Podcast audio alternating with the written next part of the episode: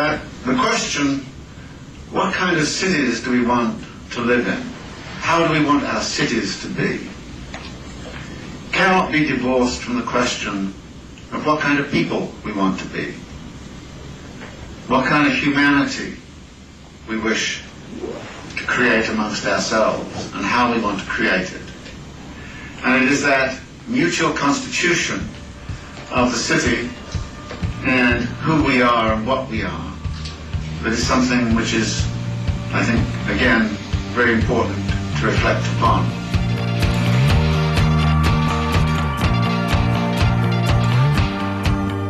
This is The City, an hour dedicated to a critical discussion of urban issues.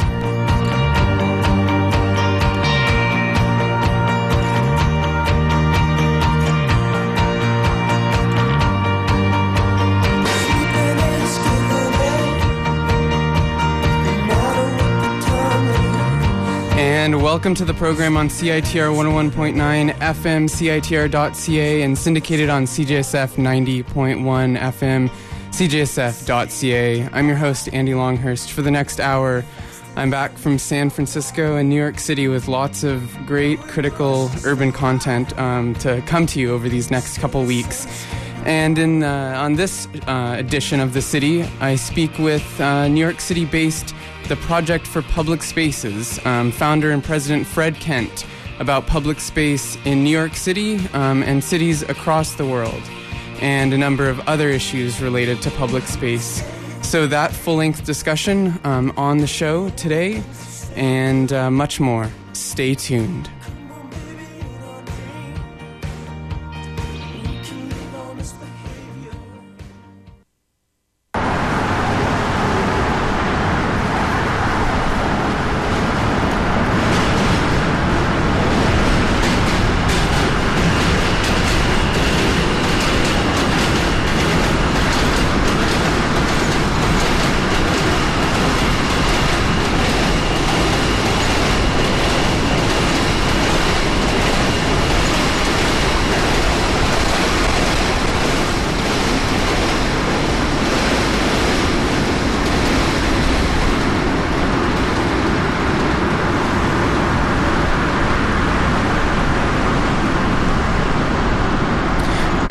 Some sounds from New York City. That was uh, the Williamsburg Bridge uh, connecting uh, Manhattan to Brooklyn, and uh, certainly um, some sounds you don't hear um, in Vancouver, or um, unique sounds to New York City, I should say. Um, you hear lots and lots of traffic, um, but also the sound of subway trains crossing the bridge. so certainly uh, different sounds and something that is always interesting to listen for is um, how do how do cities sound? And New York City um, certainly had a lot of a lot of sound um, and a lot of noise and a lot of um, ambient sounds that uh, were very distinct and I think a lot of it has to do with a city of that size you just hear so much more, and in some ways, you're so overwhelmed um, by all of this, um, uh, all of this, all of these sounds and all of these conversations, and uh, quite interesting. Um, San Francisco as well, uh, certainly different, but I would say um, in terms of the auditory experience was more um, more akin to Vancouver. So. Uh, certainly interesting to hear. And um, again, as I said, over the next couple weeks, um, number of interviews and a number, uh, lots of content about um, my trip uh, to San Francisco and New York City. Uh, did some reporting there, um, and we'll bring, bring, a number of interviews um, as well as um, highlights um, from those trips and and thoughts and reflections about um, how Vancouver is different and, and compared to these cities and what we can learn from them or things that we're perhaps already doing that we should be um, proud of. So. And on this uh, edition, uh, I'm going to be talking with Fred Kent. he is the founder and president of the Project for Public Spaces. And um, this organization, um, uh, known as PPS, um, is a nonprofit planning, design, and educational organization dedicated to helping people create and sustain public spaces that build stronger communities. And their pioneering placemaking approach helps citizens transform their public spaces into vital places that highlight local assets, spur rejuvenation, and serve common needs. So I talked um, at length with Fred Kent um, about uh, his background as well as um, a number of issues around uh, public spaces, and um, also really tried to unpack um, some of issues around public space and really asking the question who is public space for? Um, and who benefits from it? And are there people that are excluded from it? And this is something on the city that um, I, I think is is really important because when we think of parks and we think of public space um, I I think we need to also think about larger processes um, that that uh, take place around these spaces. How are they policed? Um, is it uh, are certain norms acceptable and, and certain things are not? Um, who is welcome and who's not? Is everyone welcome? Are these spaces um, for uh, wealthier people? Um, are they policed differently based on class or race?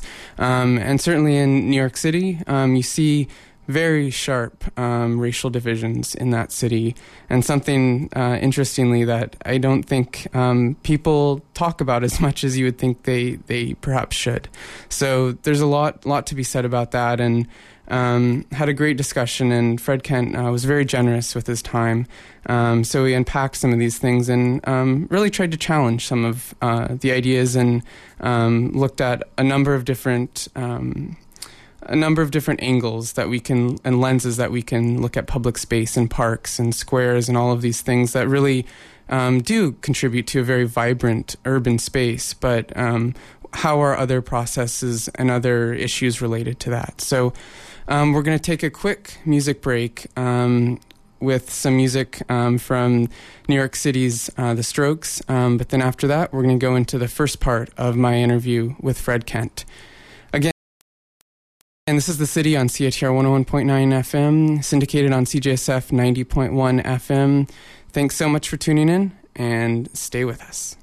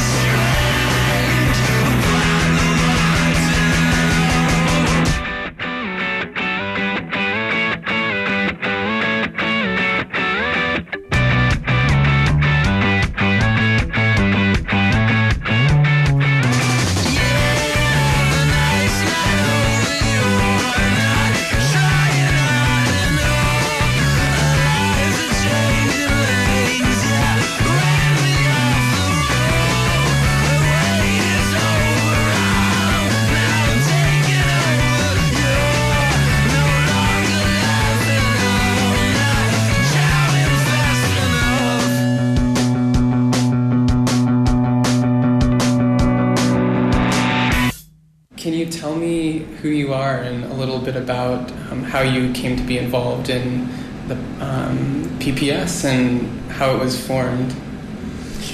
Um, yeah, uh, my name is Fred Kent. I guess you need that. Or my name is Fred Kent, uh, and I've been uh, working at PPS since I started it in 37 years ago. So uh, it was always it was a dream of mine to be able to do something that was about public spaces. I had organized a street academy for high school dropouts and I'd organized Earth Day in New York City in 1970. And uh, it was those kind of experiences that got me realizing that there was something about communities and cities that really uh, and that had to be understood better than what we had been doing. The environmental movement was more about science and law. And, but there wasn't there was a kind of a social movement going on with Jane Jacobs and Holly Whyte and uh, a bunch of other people that were kind of looking at the sociology or the uh, anthropology of, cities. And uh, I studied with Margaret Mead and I uh, worked with Holly Whyte, William Whyte, who was a, a major figure, uh, Jane Jacobs, um, were all part of this kind of uh, renaissance of thinking about human activity and people in cities. And Jane Jacobs was at a kind of more macro level and looking at economics and the, the big idea of eyes on the street. Holly Whyte was looking at the street corner. Um, and Jane Jacobs uh, was a powerful figure, and Holly Whyte was a powerful figure. They worked together at uh, Fortune magazine, and he got her to write the book, The Death and Life of Great American Cities. He did a book on, uh, on sprawl uh, with, and she was one of the people who wrote an article in that. So there was a, a very small nexus at that time uh, of pretty amazing people.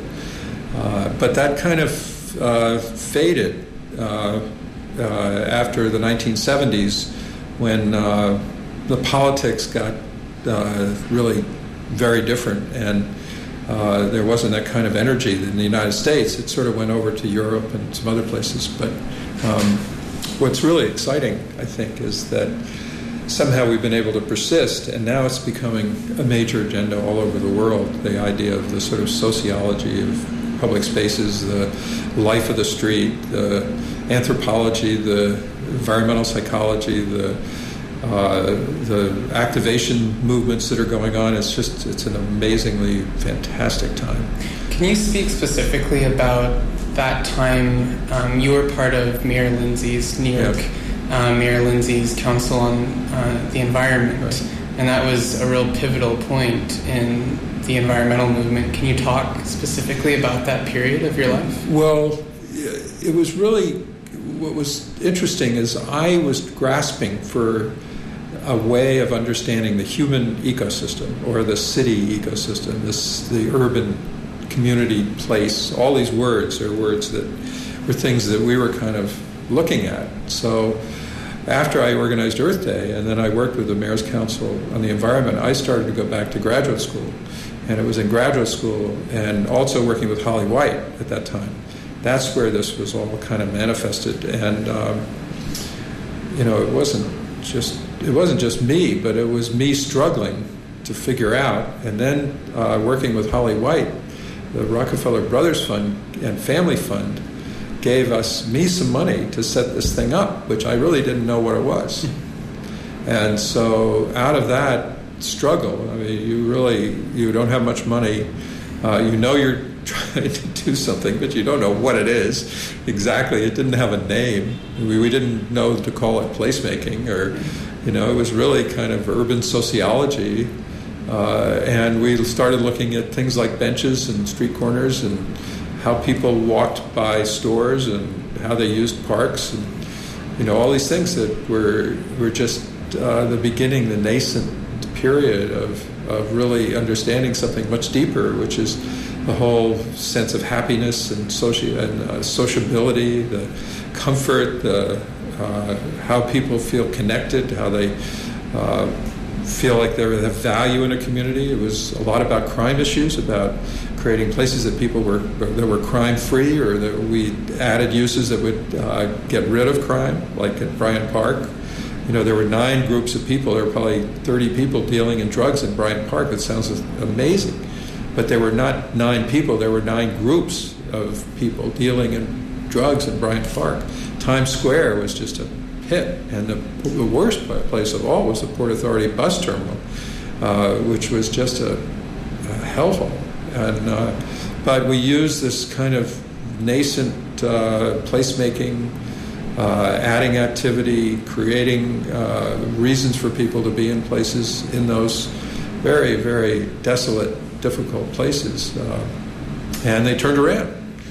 And uh, out of that came this, uh, uh, this agenda that, of creating place that has never really found itself in an academic world because it was more intuitive, it was more organic and it was hard to to kind of uh, academize it. Uh, although Jane Jacobs, I mean, I don't mean Jane Jacobs, but Margaret Mead was someone who was who always had this idea that it was that that academia was more intuitive and, and more natural, not not highly quantitative and.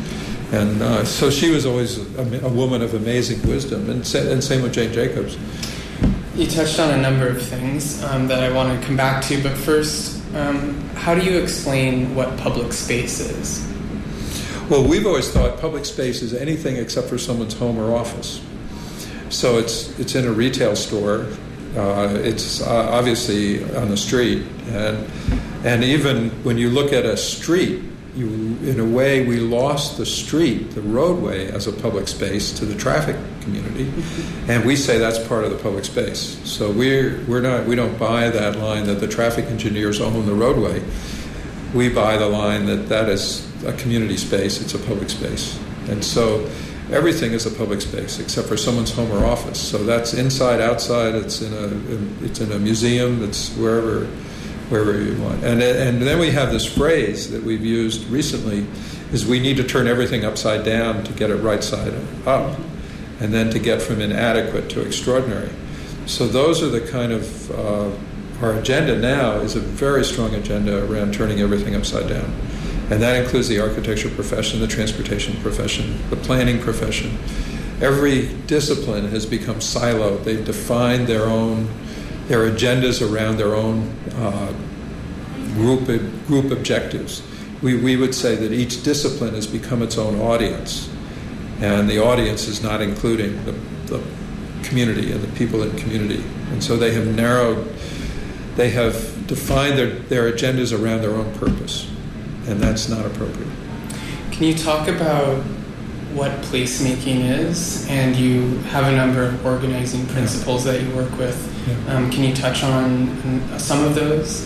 Placemaking is the most powerful idea that has happened in terms of the growth of communities anywhere. And for it, it's actually a natural organic process that goes on that people who feel they have uh, live in a community, they have a need to help shape their community.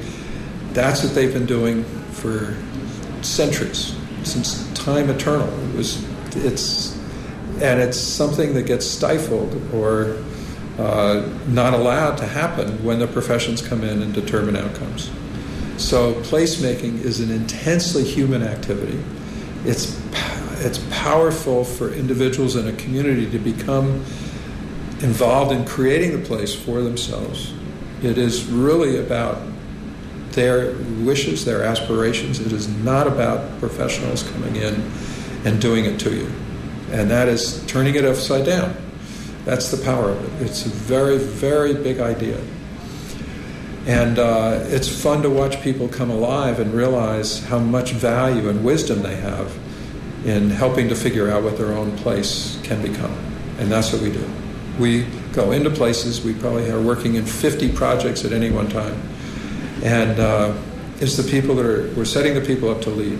And when they lead, uh, it's amazing what can happen. Um, so it's, it's a powerful, powerful idea.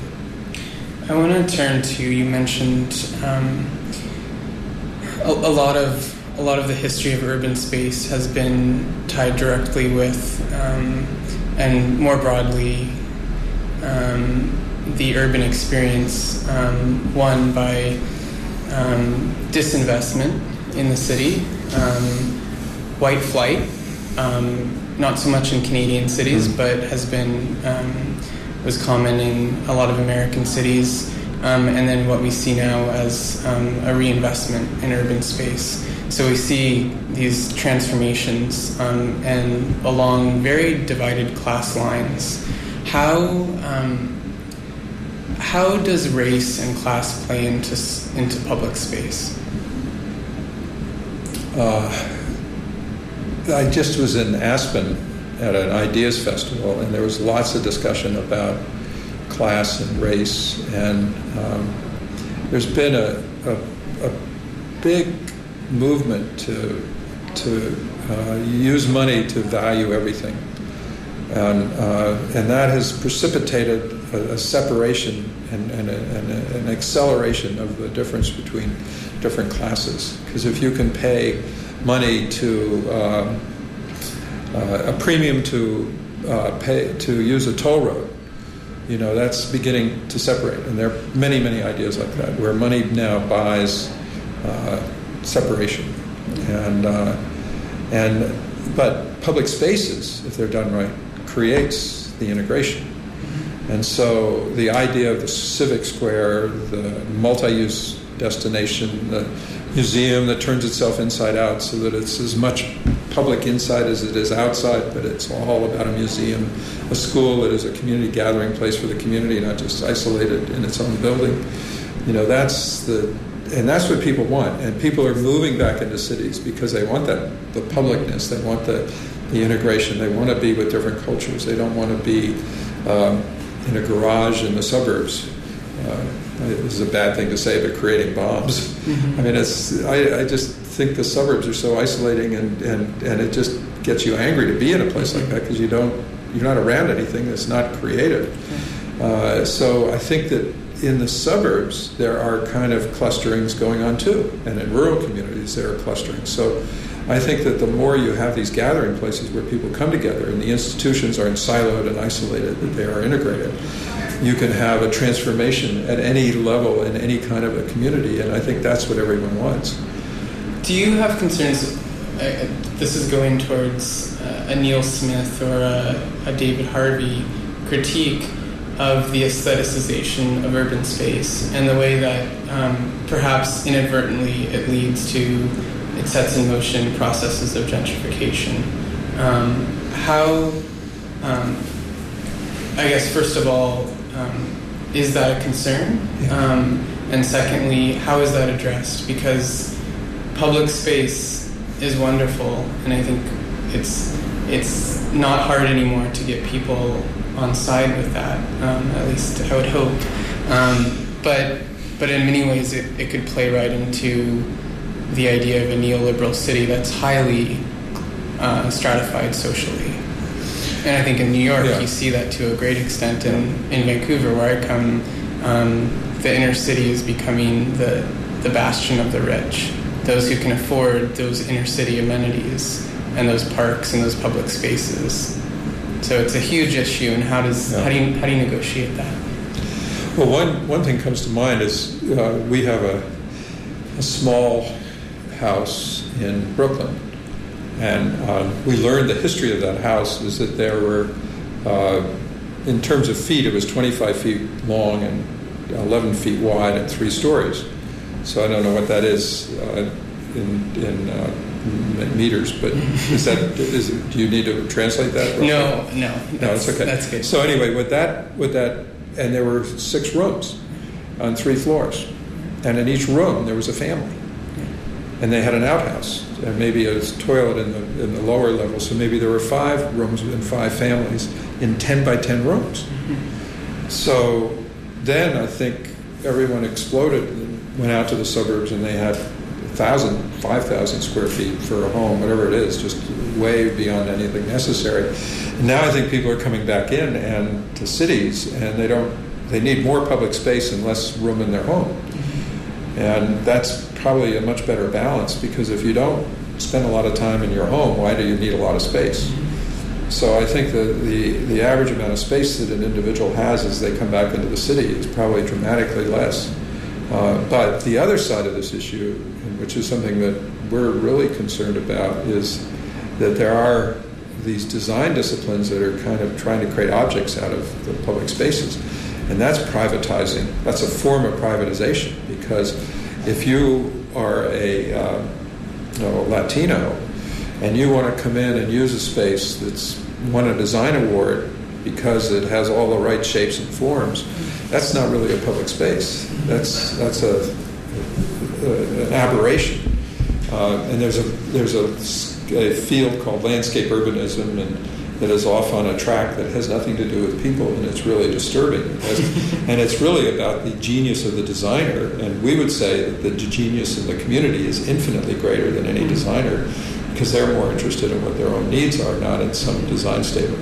So you get this big aberration that's going on, and the lack of connection from professional community to the real diverse communities that people want to be in. They don't want to be isolated. They don't want to be in their own culture. They want to be around uh, in markets. One of the best places if you're, you're here is the DeKalb Market in Brooklyn. And uh, it is absolutely one of the great cultural places, although there's no uh, cultural institution there because it's local music produced locally by people you know that aren't in institutions but are just in the community and you feel like you're in a cultural center of great energy and you should go and, and, and interview the guy who does it it's fantastic um, so we're in this i think this uh, cauldron of where what people want is not really being permitted until they get out of jail. I mean, there's a there's, the, the, professions want to keep people in their under their control, and the community wants to get out of jail. And gradually, the community realizes it has authority, and that's where the activism has come in all around the world. Uh, uh, I think it's the uh, Occupy movement in a way is part of that. There's just so many wonderful uh, uh, events that are going on. The bike people. It's just such an exciting time. It's just like uh, the world is coming alive again. Is space inherently political? Uh, it is. It is absolutely political because uh, the more organic, dynamic space allows the greatest uh, level of political interaction, social interaction. Uh, but if you're controlling that and you're afraid of it, it's a form of, uh, of uh, control and, um, and uh, uh, repression. How does surveillance play into this? And here in New York City, um, maybe next to London, and the amount of surveillance, um, you're actually, you probably know better if that's correct or not, but the extent to which public space is surveilled. Um, well, uh, there's a kind of corporate world, and when you get into, say, Midtown New York, uh, everything is under control. Mm-hmm. There's these cameras, and then there are these. There's we have more uh, security people now than we did 30 years ago when we had three times as much crime. Mm-hmm. So there's this, this whole security industrial complex and they have to keep developing ways to make sure people are under control and that nothing dangerous is going to happen. But when you live outside that small little world in Brooklyn and Bronx and other cities where there is a kind of natural organic process, in Toronto there's Dufferin Grove Park, which is just alive with activity, and, and the police, police don't know what to do. They don't have any control. They can't control it because the community controls it uh, it's a perfect one to go and talk to. Well, let, you know, you go to Vancouver. Vancouver is a, kind of a scary city in many ways because uh, there is so much fear of who will use the space, spaces. And uh, a place like Granville Island is just alive with, you know, it's a mecca of openness and, and, and engagement and excitement. But how many other places are there in in Vancouver um, not they're not enough. Mm-hmm. Uh, so Vancouver hasn't gotten, you know, it's sort of like you uh, you want to grasp the idea that being open and, and and engaged with people and allowing people to do things that are in the public realm and then helping them to work better. That's an agenda that is not very common well, I, in cities. I, I grew up in Portland, Oregon, and we have um, Pioneer Courthouse Square Right. there. And looking at Vancouver, uh, Vancouver really lacks a large gathering Right. space. Yeah. Um, like we have in New York, we have in Vancouver, we have in Toronto, um, Montreal, Yeah. um, Cairo, Tahrir Square. Yeah. Um, what's this? What's what's the importance of a public space of that scale? Well, it's, you know, what people, this is maybe going to be harsh on some people, but we always think that parks are the answer for cities. And if you take the example of Dufferin Grove Park, uh, it's a park, but it turned into a great dynamic community gathering place, a multi-use place. Oh, Pioneer Courthouse Square is the, the town square for the city. Uh, there aren't there aren't enough of those. It's it's rare, and there are some new spaces that are over designed that really don't allow that kind of natural organic energy. And even Pioneer Courthouse Square is not a great design because there are areas of, that are pretty weak where there isn't that opportunity to gather. But uh, we're working in Toronto in College uh, uh, College Park, which is a center of a large office residential area, and we're going to create a great square there. So as cities become more open, the idea of the square becomes much more appropriate. But if you're just looking for some kind of a park, like uh, in Toronto, the waterfront parks are terrible. They're just designed not to be used, uh, and that's really a shame. Uh, out of fear, and that's where they, they hire the design professionals who will create places that are more objects than they are available for large, public use. So there's a, a very serious disconnect between communities and the professions um, right now.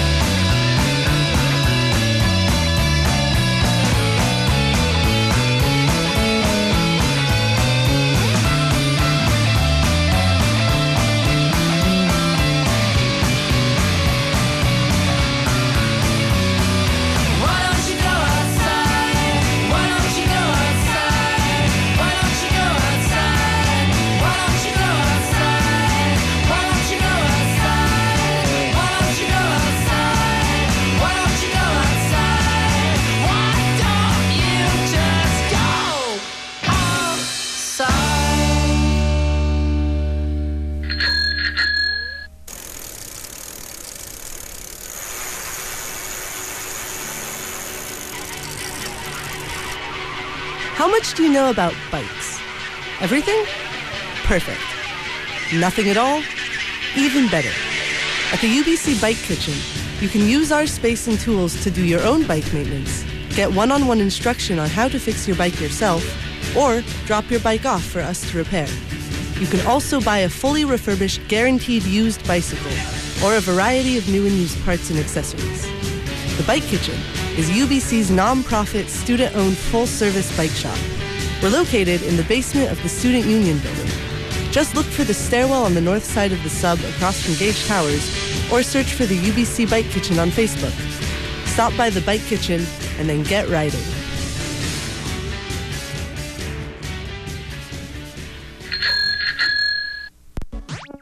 With the vast amount of changes happening in the world, it's almost impossible to get a clear picture of what's really going on. We are trapped within the logic of capitalism, leaving us unable to imagine what comes next. The Extra Environmentalist brings the perspectives of people who can see the whole picture and are ready for whatever comes our way. Tune in to the Extra Environmentalist every Wednesday from 2 to 3 p.m. on CITR 101.9 FM. This is the viewpoint that makes all places the same to you. Anta Cecilia Point, Talitzinat Tlachlo Musqueam. My name is Cecilia Point. I'm a member of the Musqueam First Nation. Uh, the Musqueam Nation is holding vigil at the corner of Southwest Marine and Hudson, and we're protecting our ancestral burial grounds, which have been approved for development. So if you'd like to come down and join us, we will be here 24 hours a day until we receive justice. You can bring food or coffee or bring flowers for our ancestors. If you'd like to donate food, call 604 649 5556. And otherwise, just come down and, and spend some time with us and hold up the sign and show your support. We'd really appreciate it. Thank you. Haichka. And this is the city on CITR 101.9 FM, streaming online at CITR.ca, and also syndicated on CJSF 90.1 FM, streaming on CJSF at CJSF.ca. And uh, you can check out more about the program um, on the website at thecityfm.org. Again, that's thecityfm.org. Um, and also on Facebook and Twitter. Um, follow us on Twitter with the handle the city underscore FM, and you can do a search on Facebook and find the city there as well. Um, leave your comments, suggestions. Um, all of it is uh, wonderfully helpful in, in looking at uh, future content for the program and really uh, exploring issues that you're interested about. Um, and that was uh, before we took a break. Um, we heard uh, from Fred Kent. Um, I was talking with him um, this past week in New York City. Um, he's the founder and president of the Project for Public Spaces based out of New York City. And uh, in the first part, we were talking about the organization, what they do, um, just generally about public space. Um, and in part two, um, right now, we're going to uh, talk more about public space and if it is um, accessible to everyone um, based on um, race, based on ethnicity, based on class, and how these play into it. We touched on this a little bit in the first part, um, but whether public space is implicated in processes of um, class stratification in cities, and increasingly. Um, we are seeing our cities more and more unequal spatially. So we see, particularly in places like Vancouver, we have plenty of empirical evidence to to say that um, the the poor are essentially being pushed out to the suburbs, and so we're seeing the inner city becoming increasingly wealthy. Um, not to say we don't have um, pockets of of uh, middle class, working class, and and uh, poor people living in the inner city, but um, increasingly we see the inner city um, being revalorized. It's being increasingly um, looked at as something that uh, you know wealthier um, residents want to live. And so this has implications. And these processes, um, the, gentrification is the class transformation of city space, of urban space, and um, public space certainly um, needs to see how it how it is part of this larger process. Um, and that's something that I asked um, uh, Fred Kent to talk about. And um, I certainly coming from a more critical perspective, um, I would say that I, I, to some extent, disagree um, with his interpretation of how it it contributes to the aestheticization or um, the um, basically making the inner city more attractive and and creating um, a more beautiful and not to say this is bad but in many ways it leads to a transformation along class lines. And so this has this has implications and how do we work to counteract that? And um, there are a number of things. So without any further ado or any further discussion um, i want to give fred kent the opportunity to speak on this and some of the questions that i asked him on these issues. So uh, this is part two uh, with my discussion on uh, on uh, public space with Fred Kent of um, the Project for Public Spaces. And this is The City on CHR 101.9 FM, syndicated on CJSF 90.1. Can I ask you to comment specifically uh, just on your thoughts about the conflict over Thompson, uh, Tompkins Square Park, excuse me, um, and the anti gentrification movement in New York, if you feel that you can, and then secondly, also on um, Well, on Zuccotti Park and Oh, yeah. Occupy. Well, gentrification to me is a natural process that can occur either in a positive way or a negative way. And uh, if you find ways for the community that exists in that area, in that neighborhood, to take responsibility and control and ownership, then it's a positive thing. And there will not be this dis- outright displacement for people coming in and doing their own thing independent of that community. If it's just a, a financial deal where people find brownstones that they want to live in and they come in and get the, the rest of the community out because the community doesn't have any foundation there, mm-hmm. that's bad gentrification. Mm-hmm. So the idea of transforming communities from within and then the, the, the values will go up and their value and their assets will go up as part of that. That's a good part. That's a good gentrification. So you're saying, but inherently in in much of the empirical work on gentrification, it is a class transformation, Yeah, right? right. So you're, in any sense, you're still displacing a lower income community. Well, you, if you're you're you're, you're going to have some displacement, but less, and especially if people in that community become part of that uh, evolution or that growth, and they be, and they're owners or they become owners in that they have they have the shops and the jobs. Then that's uh, that's a, a, a form of, of gentrification. That's a very positive one.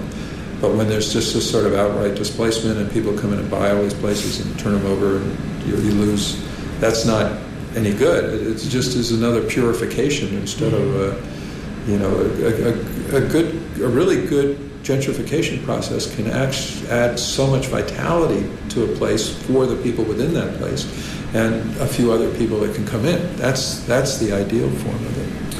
What, um, to what extent, a, a lot of, a lot of, um, a lot of cities now are really embracing the language of, of the creative class and the Richard Florida version of, of urban development and urban design and um, urbanism more generally.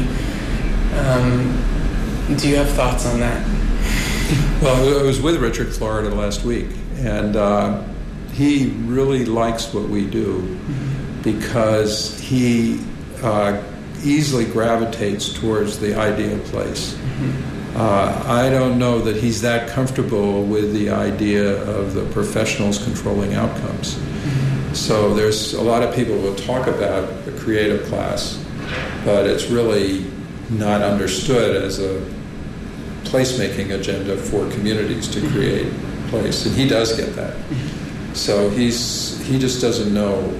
There's so many uh, layers. He's sort of at the 10,000 foot level talking about this, and we're at the street corner creating it using the creative energy of people mm-hmm. who don't think they have it, but when they are asked to, to perform, they perform beyond anyone's imagination. So that's where we see the energy, and he likes that. That's he's very very comfortable with that. on just to continue on that certainly on the left and in the urban geography community and planning community, there's a real um, uh, ambivalence um, and distrust of that language because it, it inherently plays into uh, sanitization of urban space um, um, in many ways that parts of New York and you look at Soho or you look at other parts of the city that have dramatically changed, you know, in the past 30, even the last 10 years. Um, is it a language that just allows cities to play into an urban development, um, urban growth machine that, that benefits Yeah. developers? Well, we we uh, we really were absolutely uh, adamant that placemaking creates chaos that's Mhm. comfortable for people Mhm. at all levels, and we watch that shape itself. That's where that's a powerful antidote to that kind of sterilization. Uh, it's really the high design world that's doing that sterilization, where they organize everything so that it's perfectly understandable and boring. And what people naturally uh, respond to is dynamic environments where they can get a, a, a many levels, different senses of what it's about. That's where they want to be, and that's where they go. It isn't these uh, these uh, types of settings that win design awards. It's not the iconic architecture. That's all about look but don't touch. Not about come and be part of this and, and have fun here and do what will make you happy and be comfortable. That's not a that's not an agenda that uh, is part of the, the, the design world today. Uh, it is the community world that that's what they want. Like if the community were involved in doing the High Line, you would have far more things to do on the High Line. But the designers who did the Highline didn't really want much to happen on there because they wanted to show their design intelligence. Uh, and it's interesting to walk along, but you don't see many places to stop or many things to do. Uh, it's more of a promenade than it is uh, an engaging process, and it's mostly for tourists. I'll uh, wrap up here, um, but I want to ask you um, first um, what, from your vantage point, what's the future um, of urbanism um, within New York and the direction that the city is headed? Um, and then more broadly, if you can speak to the trajectory of, of the urban the urban condition um, across the world. Well, uh, And as we see over 50% of, of global population now in cities, it's certainly a pivotal time. Well, urbanism, I think, is a um, isn't a word we should use, only because it's scary to some people. Urban is scary. It, it raises all kinds of red flags: community, neighborhood, sense of place, um, markets. There's a whole range of things that go on in cities that are about urban being they're urban. I love the word urban, but using the word uh, takes a lot of people out of the discussion. That it's a really it's unfortunate. Um, What's their what's the what's their ambivalence? I guess. well, their fear, urban and fear are closely associated with it. Instead of urban, instead of community and, and well-being, those are very two distinctly different words. And a city is made up of neighborhoods and communities. We live in a neighborhood, and we don't really know the next neighborhood over in Brooklyn very well. We know our neighborhood very well, and that's a community, and that's safe and comfortable and exciting to be in, and it's uh, it's awesome what goes on in those in these different communities that make up Brooklyn. Brooklyn is a series of small towns. So when you get to the small town level, you know the word urban is a, is you wouldn't use it. We live in an urban neighborhood. Mm-hmm. We do, mm-hmm. but we live in a wonderful Brooklyn community. Mm-hmm. That's that's how we would use the language. Well, I can live in a in a rural town and have the same kind of experience Right. in a good rural town. Is that urban? Yeah, it is. But if you use the word urban to a rural person, they think you're, you're, you're someone said that that means you're talking like about uh, tuna or something from the Midwest. I mean, it has nothing to do with your own experience. or your own feelings about a place. So that's that's one issue that we have to take language that has uh, different uh, connotations to it, and then out and then language that has outcomes like transit-oriented development or uh, smart growth. These are great, great objectives, but if you go in and we're going to say to a community, we're going to do a transit-oriented development in your community, what are they thinking? We're going to get some development and it's going to be transit instead of we're going to build a community around uh, places that people can get to with transit. You know, but we're not saying it's high density. We're saying it's a community, and so you get using language. It's it's very uh, disingenuous in a way to use a lot of the language that we use today, because we're saying we want those outcomes rather than the community want that outcome, and even in better terms than we could ever say. We know that from everywhere we work. They always want more activity. They always want more excitement. They always want more diversity. They want it to be more dynamic. Oh, and maybe if we add a store, uh, two floors to this, it'll help do that. Then they're on the they're on the right they're on that page doing what you can't get them to do if you tell them that's what you want them to do. Um, and lastly, what if you can um, boil it down to three of uh, New York City's top achievements in fostering a vibrant um, public space or initiatives in placemaking? What would those be? And these are good ideas for me to do some further follow up on. Well, the city, the, the government, the city government is extremely professional, extremely top down. They're looking for the big, the big opportunities, the big developments, the big mm-hmm. projects. They've never been focused on the neighborhoods or the communities. And what's happened is that because they haven't focused, the neighborhoods and the communities are what have come alive. Brooklyn, 20 years ago and today, is just phenomenally different. There's so much energy. But some people would say it was still alive before white people no, started moving no, in. not really, not really. I, I was involved in a lot of sort of grassroots efforts back in the, late 60s and Yeah. 70s, and they were not alive. Those communities were not alive. Okay. They were really very depressed places. People wouldn't go outside. They were, uh, you know, there's a, all these different movements together found ways for people to come out. You wouldn't go into the parks then. Um, today, the parks, there's the fear level is dramatically reduced. There's a comfort of being around, level and being around other cultures, other ages. Um, so I think that the big shift has been more of an organic, going back to an organic process of community uh, done entirely locally. The, the city government is more about doing a, uh, you know, the, the, the High Line, which is okay, Brooklyn Bridge Park, which is not a good park. It's not. It doesn't bring a diverse group of people, and it's very narrowly focused on a small, high-income level of people, uh, and and other developments that are really more in the development community than they are in the local, uh, organically growing neighborhoods. So New York is a city of neighborhoods, and that's what has been the, the most incredible transformation of a city.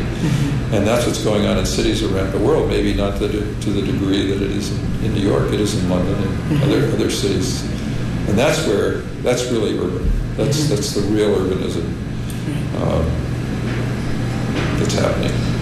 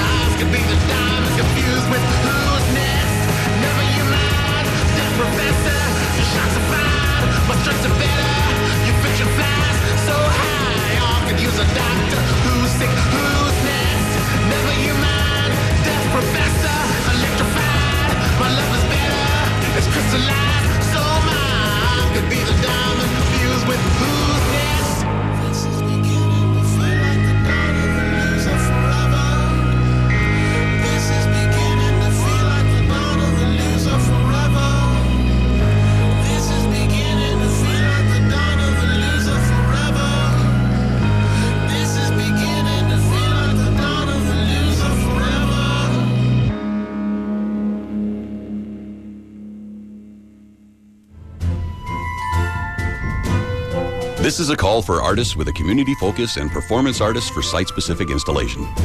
Public Dreams is calling emerging, professional, and community artists of all disciplines to submit work that may be showcased as the marketing campaign for Illuminares 2012. Public Dreams will bring the Illuminares Lantern Festival back to Trout Lake. For submission guidelines, more information, or to donate, please visit publicdreams.org today. And that concludes this edition of The City here on CITR 101.9 FM, CITR.ca, and syndicated on CJSF 90.1 FM, also at CJSF.ca. And if you're tuning in on CITR, we've got Flex Your Head coming up next at 6 o'clock. And if you're tuning in on CJSF.ca, you've got Democracy Now! at 11 o'clock. Thanks so much for tuning in. And again, you can find um, this podcast and past podcasts at thecityfm.org and uh, find us on Facebook as well as Twitter. Um, again, all of that can be found at thecityfm.org. Thanks so much for tuning in, and we've got lots of uh, upcoming content um, in the coming weeks from uh, New York and San Francisco. So, uh, lots to come, and uh, we're going to go out um, with a track um, from Immaculate Machine.